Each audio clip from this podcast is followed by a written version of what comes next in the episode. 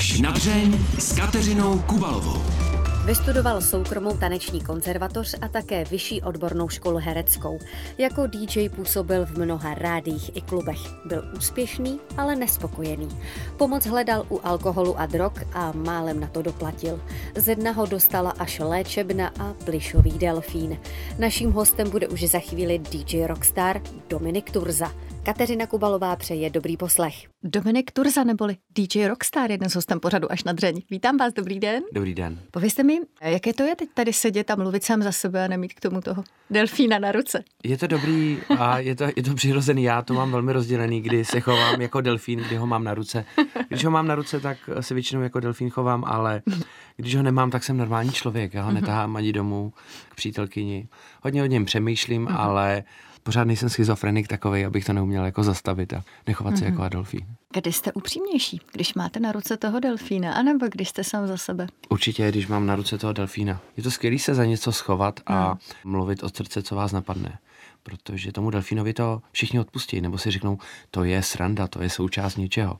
Ale to uh, mluvit opravdu to, co si myslíte veřejně nebo, nebo na kameru a potom to prezentovat, je podle mě něco velmi zácního dneska.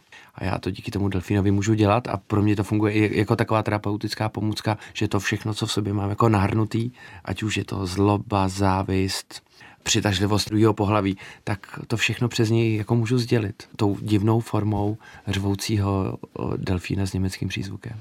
Takže když se to ve vás všechno nahromadí, ty emoce, trápení nebo naopak radost, tak prostě vezmete maňáska a jdete třeba natočit nějaký klip. Eh, je pravda, že já dokážu točit jenom, když jsem šťastný, když mám úzkosti nebo, nebo jsem naštvaný, tak, tak, tak to nejde. Já ne, nemůžu točit, mě přestane fungovat nějaká jako vnitřní kreativita a netočím. Takže většinou točím, když jsem šťastný uh-huh. a když se tam ten delfín rozčiluje, tak je to součást jako, jako nějaký zábavy.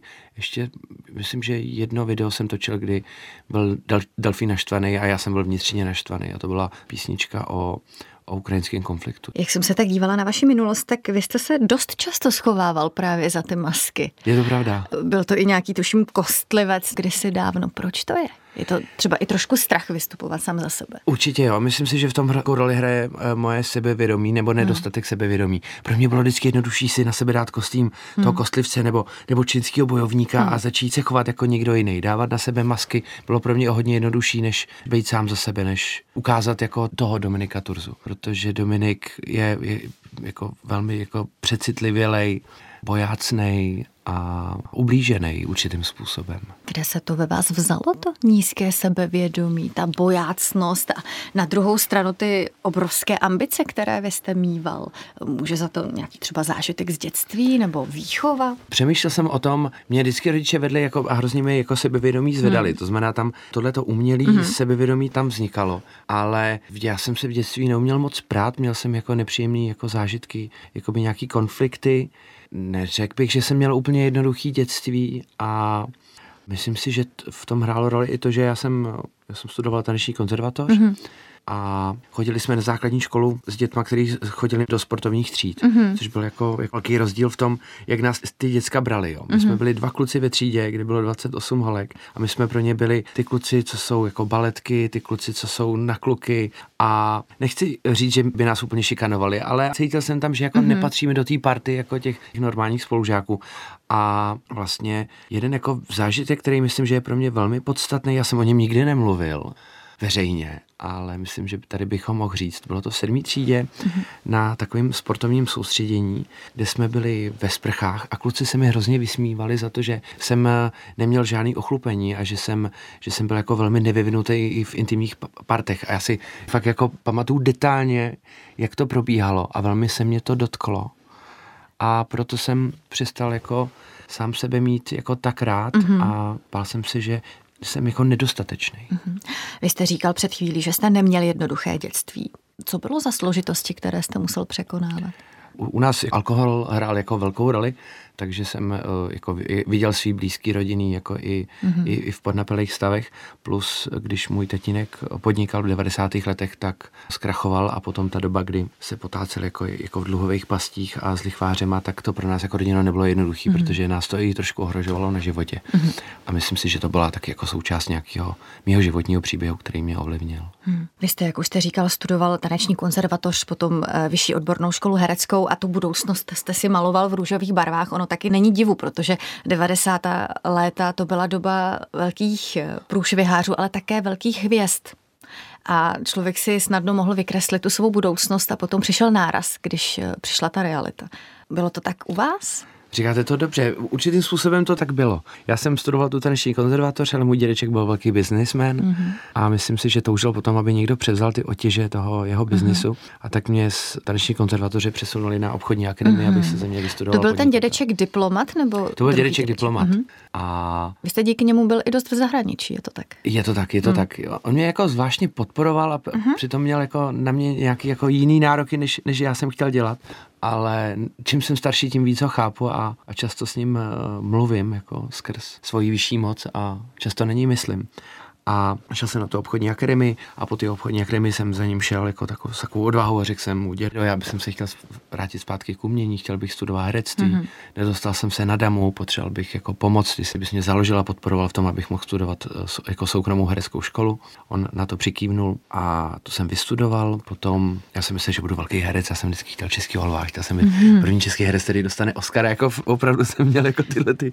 Chtěl jste dělat umění, anebo jste chtěl být slavný a bohatý? Chtěl jsem být slavný a bohatý. Hmm. Potom jsem přičichnul k hudbě a k DJování, což mě hrozně chytlo skrz jako, jako breakdance, protože ta hiphopová kultura kolem toho roku 2000 bylo to hmm. všechno čerství, všechno se to sem tahalo, všichni se točili na hlavách a já jsem zjistil, že tam je ten, i ten DJing a to skrečování a jsem vděčný jednomu DJovi, který mě naučil hrát. Já jsem byl go-go tanečník v klubu, tancoval jsem na kostce a ten DJ mi v pět ráno řekl, hele, ty máš rytmus, já potřebuji nějakého dohrávače DJ, já tě to naučím a ty budeš hrát pode mnou. A já jsem s tím souhlasil.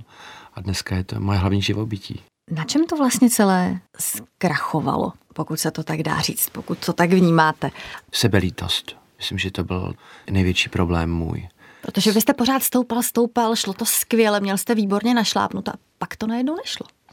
Já jsem nestoupal tak rychle, jak jsem chtěl. A mm-hmm. byl jsem hluboce přesvědčený, že jsem tak dobrý, že to ale lidi nevidí, že proč nemám jako víc prostoru v televizi, proč když mm-hmm. jakoby udělám casting na moderátora MTV, kam se hlásí tři tisíce lidí a vyberou mě, mm-hmm. proč to musí skončit, proč mě musí vyhodit, proč jako, jako skončí jako, jako, jako MTV v České republice? A všechno jsem si to jako házel, že za to může jako okolí, že já za to nemůžu, že já, já jsem jako prostě dobrý.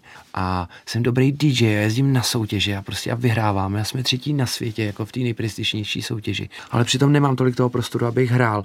Furt jsem všude viděl hmm. nějakou závist a prostě byl jsem nespokojený a sebelítostivý, že ta kariéra nejde tak rychle nahoru. Měl jsem složitý manželství po určitý době, kdy s manželkou jsme měli nějaký vztahový problémy, ona měla ještě své nějaký osobní problémy a všechno jsem se to snažil, abych na to nemyslel. Tak pro mě bylo o hodně jednodušší víc kouřit trávu, víc pít při hraní, protože jsem hrál v klubech, kde mě to nebavilo, kde jsem hrál pro lidi, hudbu, která mě nebavila. Měl jsem pocit, že hážu perlu, perly sviním. Jako. Hmm. Opravdu jsem jako potom už byl přesvědčený o tom, že musím hrát pro ten plebs a že, že tomu nerozumí hmm, a proč hmm, mě hmm, nepřijímají ty velký kluby a proč nehraju ve Varech prostě na těch nejprestižnějších akcích víc hmm, a proč to nikdo hmm, nevidí. Hmm. A utápil jsem se potom v této sebelítosti chlastem, drogama. Hmm. Co bylo dřív? Drogy nebo ta sebelítost? Drogy. Já jsem začal v 25 kouřit pravidelně. Do té doby jsem byl velmi slušný, já jsem ani nebyl Proč? při hraní. Co byl ten impuls? Proč jste si vzal poprvé? Vzpomenete si? Já jsem poprvé to měl na herecké škole, když mi to ukázal mm-hmm. spolužák, hrozně jsem se smál, strašně se mi to líbilo. Pak jsem dostudoval a pak jsem si to nějak koupil. My jsme spolu s manželkou čerstvě chodili a bylo to hrozně fajn, že jsme se jako nasmáli, měli jsme takovou jako mm. určitou pohodičku a mně se to líbilo natolik, že mi přišlo opravdu fajn být v tom stavu pořád. Uh-huh. A takhle jsem kouřil prostě nějakých jako 13 let v, jako v kuse. To musí být ten organismus, to tělo úplně v neskutečném stavu. Já si to vůbec nemůžu představit. Jak člověk vůbec funguje v takovém režimu. Vy už potom nejste zvolená tím, jako že sedíte a všechno je wow a prostě a, a máte hlad a prostě chováte hmm. se jak nějaký zvolený skejťák. Ne, to množství, kterým já jsem, já jsem hmm. kouřil, už to na vás nemělo takový účinek. Vy jste se jenom dostala na takovou hladinu, hmm. že vás všechno méně štvalo že bylo všechno snesitelnější. Hmm. No a potom eh, jsem zjistil, že s kombinací s alkoholem je to ještě trošku víc snesitelnější. A s kombinací s alkoholem plus kokainem to začalo být zábavný. A to byl ten velký průšvih, kdy já jsem zjistil, že ten kokain, že začal jsem ten kokain brát jako věc, která mě pomůže pracovně, pomůže mě se mm-hmm. dostat do nějakých jako jiných, jiných míst a to mi určitým způsobem pomohlo. Najednou jsem se dostal jako k muzikantům, k hercům a začal to ovlivňovat jako mě a můj mozek jako ještě víc. A to byla ta zkáza. Když jste se chytil za nos a řekl si, a já jako nejsem lepší člověk, je to spíš horší, musím s tím něco udělat. Co se stalo? Byl to nějaký náraz, anebo to přišlo postupně, že jste prozřel? Tohle, o, o čem mluvíte, jsem si uvědomil až, až v léčebně, až ke konci toho pobytu, až v druhé polovině. A Ale tak něco vás do ní přivedlo? Přivedlo mě do toho to, že mi můj životní styl začal komplikovat moji práci, kterou miluju. Já už jsem tolik pil a tolik bral, že si to začali všímat lidi v klubech, lidi, kteří mi dávali práci. Mm-hmm.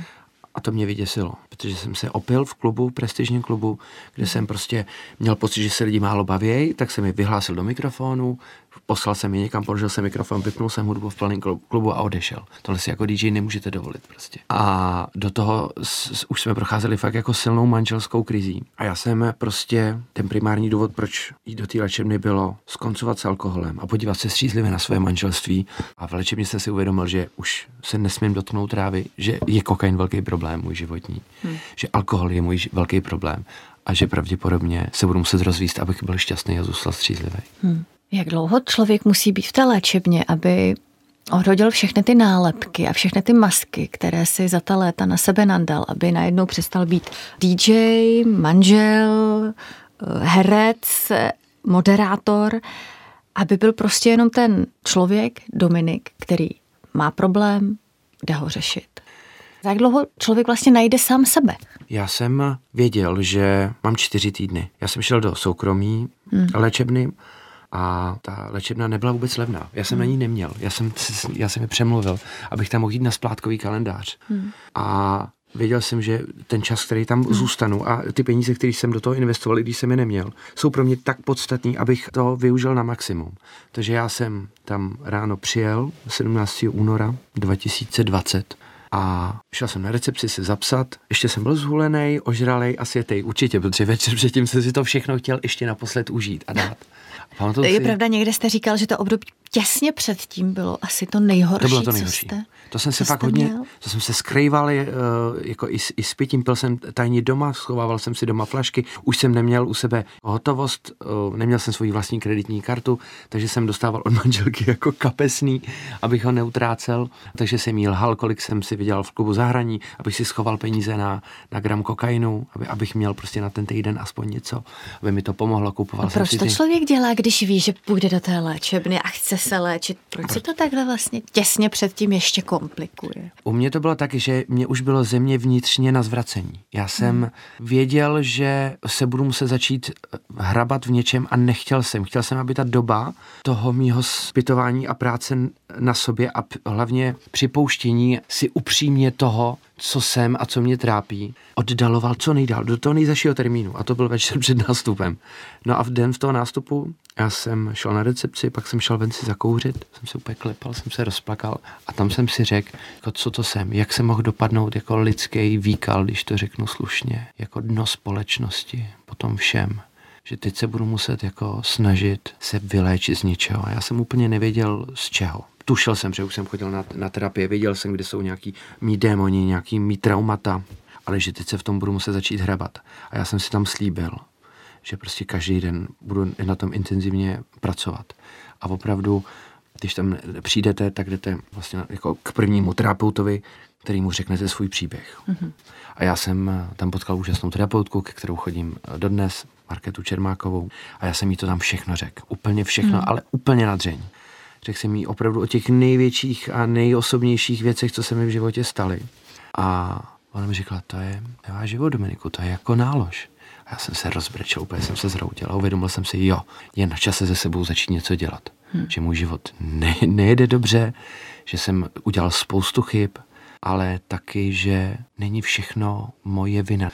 Nechtěl jsem si připustit ze začátku jako té léčby, že se musím navždy zdát alkoholu a drog, že to hádal jsem se tam s terapeutama. A co takový James Brown a Michael Jackson, ty by v životě nebyli tak dobrý, kdyby prostě neměli drogy a alkohol. A, a prostě ty terapeuti by začali vyjmenovávat úplně jiný hvězdy, který prostě jako to zvládli střízlivý a najednou jsem se dozvěděl, že spousta mých filmových hrdinů a spousta jako mých vzorů hereckých jsou bývalí alkoholici, kteří chodí na setkání anonymních alkoholiků a jsou 30 let střízliví. To mi úplně otevřelo oči a, a řekl jsem si, aha, mm-hmm. tak co teďka, nebejt dobrý jako Michael Jackson nebo James Brown, ale co teďka být dobrý třeba jako Anthony Hopkins nebo Robert mm. Downey Jr. nebo Eric Clapton. Proč tohle teďka nemůžou být mý vzorové? No a, a jsou? Nejen o závislosti si dnes v pořadu až na dřeně povídáme s DJem Rockstar nebo Dominikem Turzou. Co je vlastně pro člověka, co pro vás bylo náročnější v té léčebně, to, že je mu najednou fyzicky špatně, protože nemá ty drogy, na které si to tělo léta zvykalo.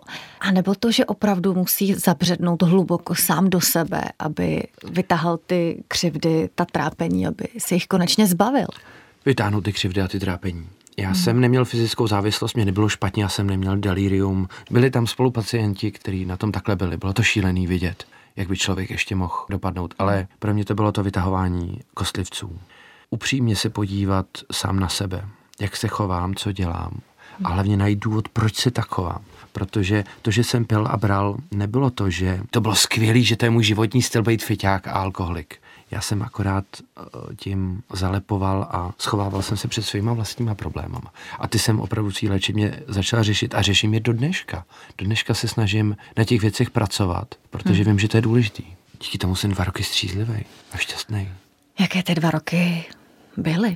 A jsou? Fantastický. Byli jste někdy na cestě, že už jste si skoro šel koupit tu láhev, protože to prostě třeba nešlo v tu chvíli? Zjistil jsem, že největší problém je pro mě ten alkohol. Na to, že jsem 13 let kouřil trávu, tak není problém prostě, že ji, že ji nekouřím. Mm-hmm. S těma drogama si myslím, že jsem se choval nejhůř a udělal jsem věci, na které nejsem pišnej. Mm-hmm. Takže k, ně, k těm mám jako určitým způsobem respekt a odpor, ale k tomu chlastu ten ve mně zabřednul, ten ve mně zůstal a chutě choděj. A skoro jsem se napil na konci roku, když jsme na začátku prosince spachla kamarádka sebevraždu, hmm. potom mi umřela babička, potom jsem, jsme si koupili s přítelkyní další kočičku, ta nám po čtyřech dnech umřela v náručí hmm.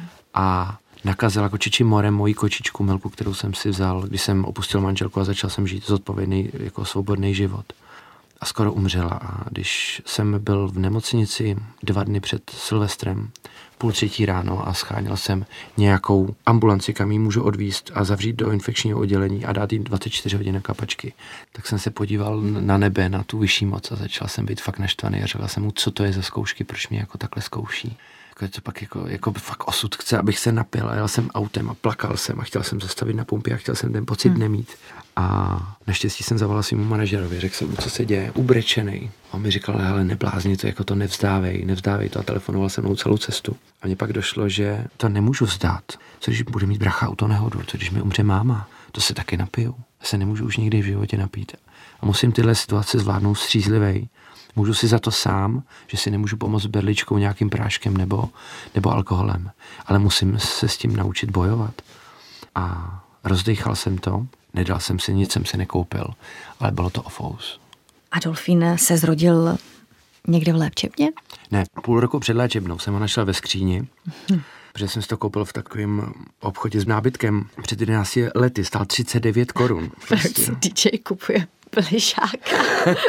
Protože já jsem prostě, já jsem dítě. Já, já jsem fakt vnitřní dítě no, nonstop a já miluju kostýmy, miluju helmy, miluju hvězdní války a predátory a vetřelce. A mně se to hrozně líbilo, jak to bylo malý. Dal jsem si to na ruku a říkal jsem si, když jsem si to kupoval, tak jsem jenom věděl, že to stojí 39 korun a věděl jsem, že manželka mi to dovolí hodit do toho košíku s těma dalšíma nábytkama a skleničkama a, a talířema. No ale potom, když jsem to vyndal, našel jsem to, si říkám, to je skvělý. Já mám špatný sociální sítě, lidi nezajímá můj DJing a můj, můj, můj světový úspěch prostě na poli DJingu. Co kdybych jezdil po těch party a měl to na rukách a nějak se to jako chovalo. a byl by to prostě malý Napoleon, byl by zlej, byl by takový sexista, balil by holky a s tím bych si mohl točit sociální sítě. A začal jsem to dělat, začal se to líbit, najednou to mělo nějakou odezvu na, jako na netu, líbilo se to nějakým jako hudebním inter- interpretům, který jsem potkával, nechali se s tím jako točit, smáli se, ježíš, to je srandičky. No a já jsem tvořil hudbu a chtěl jsem vždycky jako repovat a říkal jsem si, co kdybych mu, co kdybych mu udělal track a něco by narepoval a narepoval První track Je mi to jedno, což jsem točil doma jako s různýma rekvizitama, panáčkama, panenkama, který jsem doma měl. A moc se to líbilo všem a říkal jsem si, to je skvělý, tak co kdybych s ní jako fakt začal dělat hudebního interpreta? Napsal jsem písničku Nečum na mě pro něj, protože on vždycky říkal jako Nečum na mě, to je jako takový jeho claim, heslo. A než jsem odešel do léčebny, tak jsem tu písničku poslal do hit parády na, na hiphopový rádio Pražský. A a to tam měl velký úspěch a po dvou týdnech to vydal to hit parádu a bylo to, bylo to tři týdny na prvním místě. A to byla hrozně jako krásná světlá chvilka v té léčebně, když jsem odpoledne dostal počítač, šel jsem se podívat na ten web a najednou jsem viděl, že je na prvním místě a přišla prostě vlna jako obrovského zájmu. A to, co jsem vždycky chtěl a počem jsem vždycky práhnul, se najednou stalo jako osud. Co na to říká vaše ego? Vždycky jste chtěl být slavný a teď vás proslavil plišák jako je strašně vděčný. Já se od léčebny a díky anonymním alkoholikům se učím být pokornej. Mm-hmm. Je to těžký pro mě jako pro egomaniaka, DJ, rockstar a prostě mm. a je tu. A, ale já to beru jako odměnu za to, že jsem něco udělal se svým životem. Mm-hmm. Já jsem začal určitým způsobem duchovně žít, věřím ve svoji vyšší moc, ke který se denně modlím, ke který často mluvím. A já mám pocit, že to mám za odměnu. Je mi úplně jedno, jestli to někomu přijde vtipný, že mluvím s fiktivní postavou z seriálu Star Trek, všemocnou, s kvéčkem. Ale mě to pomáhá. Hmm. Protože jsem přijmul a přijal to, že já si sám pomoc nedokážu, že potřebuju, aby někdo nade mnou stál, aby mě chránil, aby mě ved. Mě vede tahle postava. Je to pro mě hmm. zkousnutelnější, než věřit ve fousatýho boha v nějaký plentě. A já to beru, že jsem to dostal jako dárek a já ten dárek nechci ztratit. A kdybych tenhle ten úspěch získal, když bych ještě bral, tak by to dopadlo velmi špatně. Teďka dokážu být pokorný, pokouším se o to, myslím na to, dokážu se na sebe podívat z druhé strany, objektivně, dokážu být upřímný sám k sobě, což je strašně důležitý. A tím, že mi to hrozně jako, jako leje oheň do toho mýho super ega, teď jsem slavný, teď se se mnou lidi fotí, hmm. teď mám ten respekt, který jsem vždycky chtěl, tak ho naštěstí umím potlačovat. Hmm a i když to nevypadá, že se chovám normálně v těch videích, tak já se tak cítím. Ve všech rozhovorech, které teď dáváte, je pochopitelně řeč o vaší závislosti, o léčebně a dalších věcech. Nebojíte se, že díky tomu nebo kvůli tomu zůstanete už navždycky ve škatulce toho člověka, který měl problémy? A... Já v té škatulce jsem. Já ten problém budu mít do konce života. Já jsem alkoholik mm-hmm. a mhm. jsem narkoman to není výhra, já nejsem žádný hrdina. Normálně je nepít a nebrat drogy. Já jsem nebyl dobrý člověk, ale můžu se změnit a můžu se snažit být lepším člověkem. Alkoholik je člověk do konce života. Je to jako cukrovka, tak dlouho papáte cukr, až máte cukrovku, tak dlouho pijete, až je z vás alkoholik. Já se v tomhle utvrzuju hmm. dvakrát až třikrát do týdne na mítinzích anonymních alkoholiků, kde je tohleto mantra. Mantra toho vydržet, nepít, já, když si řeknu, že do konce života nebudu pít, zní to hrozně. Ale když si řeknu, dneska ne, se nenapiju a zítra se uvidí a jít den po ní, hmm. tak je to o hodně snesitelnější. A chodit do prostředí, kde jsou lidi, jako jsem já, kteří mají problémy se závislostí, ať už na alkoholech nebo drogách. Oni vás poslouchají, oni vám rozumějí to má tak obrovskou nedocenitelnou terapeutickou hodnotu, že se z těch lidí stávají jako mý noví přátelé, moje mm-hmm. rodina. Já je znám jenom křesním jménem, protože jsou to anonymní alkoholici, anonymní narkomani. Ale ty lidi mě znají, mi rozumí a pomáhají mi v tom pokorně přijmout to, že já jsem fiťák alkoholik a budu do konce života. Tuhle škatulku, to už nezmizí. Nebojíte se, že vám někdo třeba může předhazovat, že je to součást image, že si to využíváte jako marketing a tak? Ano, může mi to přázovat. Hmm. Já si bohužel ale živím v show businessu, hmm. kde jsem exponovaný, kde jsem vidět a ještě k tomu dělám v tom nejrizikovějším prostředí. A já to musím dávat najevo. Já to říkám, kamkoliv přijedu hrát, tak já už dneska tam nejdu dřív, já tam jdu na poslední chvíli, rozbalím si tam ty všechny gramofony a tohle, hmm. zahraju hmm. tam, hmm. užiju si to a pak jedu hned pryč, protože se do dneška setkávám s těma drogama na těch místech a s hmm. alkoholem. Já už od toho utíkám určitě mi to pomohlo jako v nějakém mediálním obrazu, protože je to najednou DJ s příběhem. Není to DJ prostě jako jenom, že prostě pouští. Hmm. Já myslím, že ten příběh bude pomalu opadávat a já se snažím teďka ten svůj mediální zájem a zájem o moji tvorbu, jak už hudební, tak už nějakou kreativní, využít. Takže připravuju album s, hos, s hosty, moje vlastní jako album, kde já napíšu text, udělám hudbu a například Michal Kocáb mi tam prostě jako zahostuje jako v jedné skladbě mm-hmm. a dalších spoustu jiných interpretů, protože mi to dává prostor dělat to, co mě baví a to, to co dělat chci. A tím, že jsem svobodný, střízlivý, já můžu tou střízlivou hlavou tyhle věci vytvářet a mám pocit, že mi to jde, tak je to, je to za odměnu. Že já fakt, já fakt prožívám jako nejlepší období svého života po, po 20 letech. Zvažoval jste, jestli s tím půjdete na veřejnost, anebo to bylo od začátku jasné? Ne, bál jsem se hrozně. Hmm. Já, když jsem byl v léčebně, naši nevěděli, že jsem v léčebně. Nikdo hmm. to nevěděl, kromě mý manželky a mýho manažera. A říkal jsem si, že to nemůžu přeci říct, teď je to ostuda, teď to bude takový jako štempl na mě, jako že budu v cejchu, budu označený. Nebudu dostávat v práci, nebudou mě chtít v klubech, velký korporáty si mě nebudou najímat na, na firmní večírky. A pak jsem pochopil, že se na to musím podívat z druhé strany. Velká firma si radši veme profesionálního DJ, který si nedá ani kapku alkoholu na jejich velkém večírku pro tisíce lidí a zvládne tu svoji práci profesionálně. V klubech vědí, že já už tam neudělám ten průser, protože nepiju. Když byl ten obrovský úspěch s Adolfínem, tak jsem už věděl, že s tím musím jít ven já dřív, než se to dozví, dozví bulvár. Musel jsem jít za rodičem a říct si mi, hele, já jsem nebyl měsíc s váma, nebo jsme si tolik nemluvili, protože jsem byl v léčebně prostě.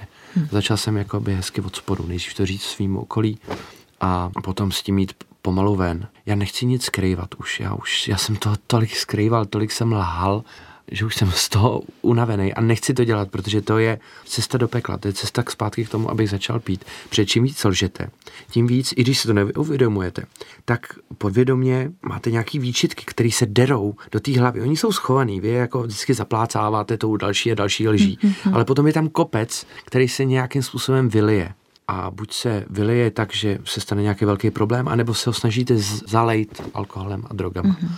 A já už nechci lhát, já už chci být, když dokážu být upřímný k sám sobě, snažím se být upřímný i na svoje okolí. Není to na 100%, ale daří se mi to. A ono to nebolí říkat pravdu. Jak to berou lidi, co si vás chodí poslechnout? Už se vám někdy stalo, že třeba za vámi někdo přišel a řekl, hele, ty jsi mi pomohl, já jsem si to přečet a nevemu si ty drogy byli za mnou tyhle lidi, píšou mi, píšou mi různý hudební interpreti, kde jsem byl, že by tam chtěli jít taky, nebo si chtěli s někým promluvit. Je to hrozně nebezpečný pro moje ego a proto, abych zůstal pokorný, abych neměl pocit, že jsem ten spasitel, protože hmm. já mám problém bílýho rytíře. Já jsem chtěl vždycky zachraňovat svou ženu, striptérky, svý přátelé, ale nikdy jsem nechtěl zachraňovat jako sebe, nebo to jsem, hmm. to jsem myslel, že nedokážu.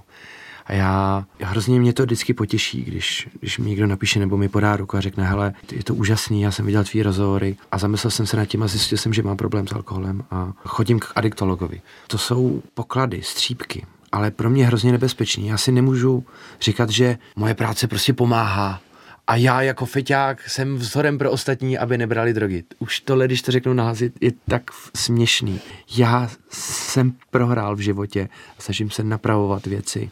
Vítěz je ten, kdo si neveme nikdy drogu. Vítěz je ten, kdo se dokáže jenom na, jednou za měsíc o víkendu napít, dát si skleničku a přestat. To jsou vítězové, to jsou normální lidi. Já nejsem. A jestli to může někomu aspoň trošku pomoct, je to strašně příjemný, ale já si za to nebudu plácat po rameni, protože já nejsem o nic lepší než člověk bez domova, který se válí na ulici a drží krabicový víno. Jsem úplně stejný, jsem závislák jako on. Akorát já jsem nespad na to jeho dno, jsem spad na, na menší dno, ale nic mě od něj neliší. Jo, liší mě od něj natažená ruka, která chytá alkohol nebo si ho kupuje, nebo si kupuje tu drogu. Když jste začínal, tak jste si kreslil ty úžasné vzdušné zámky, plánoval jste, jaká z vás bude hvězda, měl jste velké cíle. Máte teď nějaké cíle, nějaké sny, ke kterým míříte, anebo naopak necháváte ten život tak plynout a čekáte, co bude? Já jsem měl poslední rok a půl velký cíl natočit film s Adolfínem. Teď by se to dalo dokonce realizovat, protože bych na to měl i kapitál hmm. ho natočit. Nevím, jestli to chci udělat, ale mým krátkodobým cílem je teďka strašně cestovat. Objevovat zase New York, zaletět si do Tokia, jedna měsíc surfovat Austrálie za mým skvělým kamarádem dlouholetým. Já budu teďka cestovat, budu přemýšlet, budu hrát, budu psát, budu vydávat to album, ale nedávám si cíle takový jako, jako, jako super dopředu. Nedávám, protože já nevím, jaká bude budoucnost. Já ji nezměním. Já můžu žít ne úplně ze dne na den. Ano, můžu, ne, můžu žít ze dne na den tak, abych si nevzal drogu nebo abych nepil, ale jestli mi je teďka dobře a já se chovám slušně a dělám všechno pro to, aby mi dobře bylo, tak uh, mi to stačí. Začal jsem chodit na box. Já se neumím prát, jsem prostě bojácnej a chci pracovat na nějakým svým sebevědomí. A z takových věcí teďka žiju, to jsou moje plány. Plnit si svoje sny a dělat ze sebe lepšího člověka a pracovat pořád na sobě, protože se mi to fakt strašně vyplácí na to, jak mi je dobře, kde jsem, co jsem, jak dokážu být upřímný, věrný přítel prostě, milující. Jsou skvělé věci. jsem pořadu až na dřeň byl Dominik Turza. Moc krát vám za to děkuju. Mějte se hezky, ať se vám všechno daří. Děkuji. Naschledanou. Naschle. Pořad až na dřeň si můžete poslechnout také jako podcast. A nezapomeňte se podívat také na videozáznamy z natáčení. Kateřina Kobalová se těší na slyšenou zase za týden. Mějte se krásně.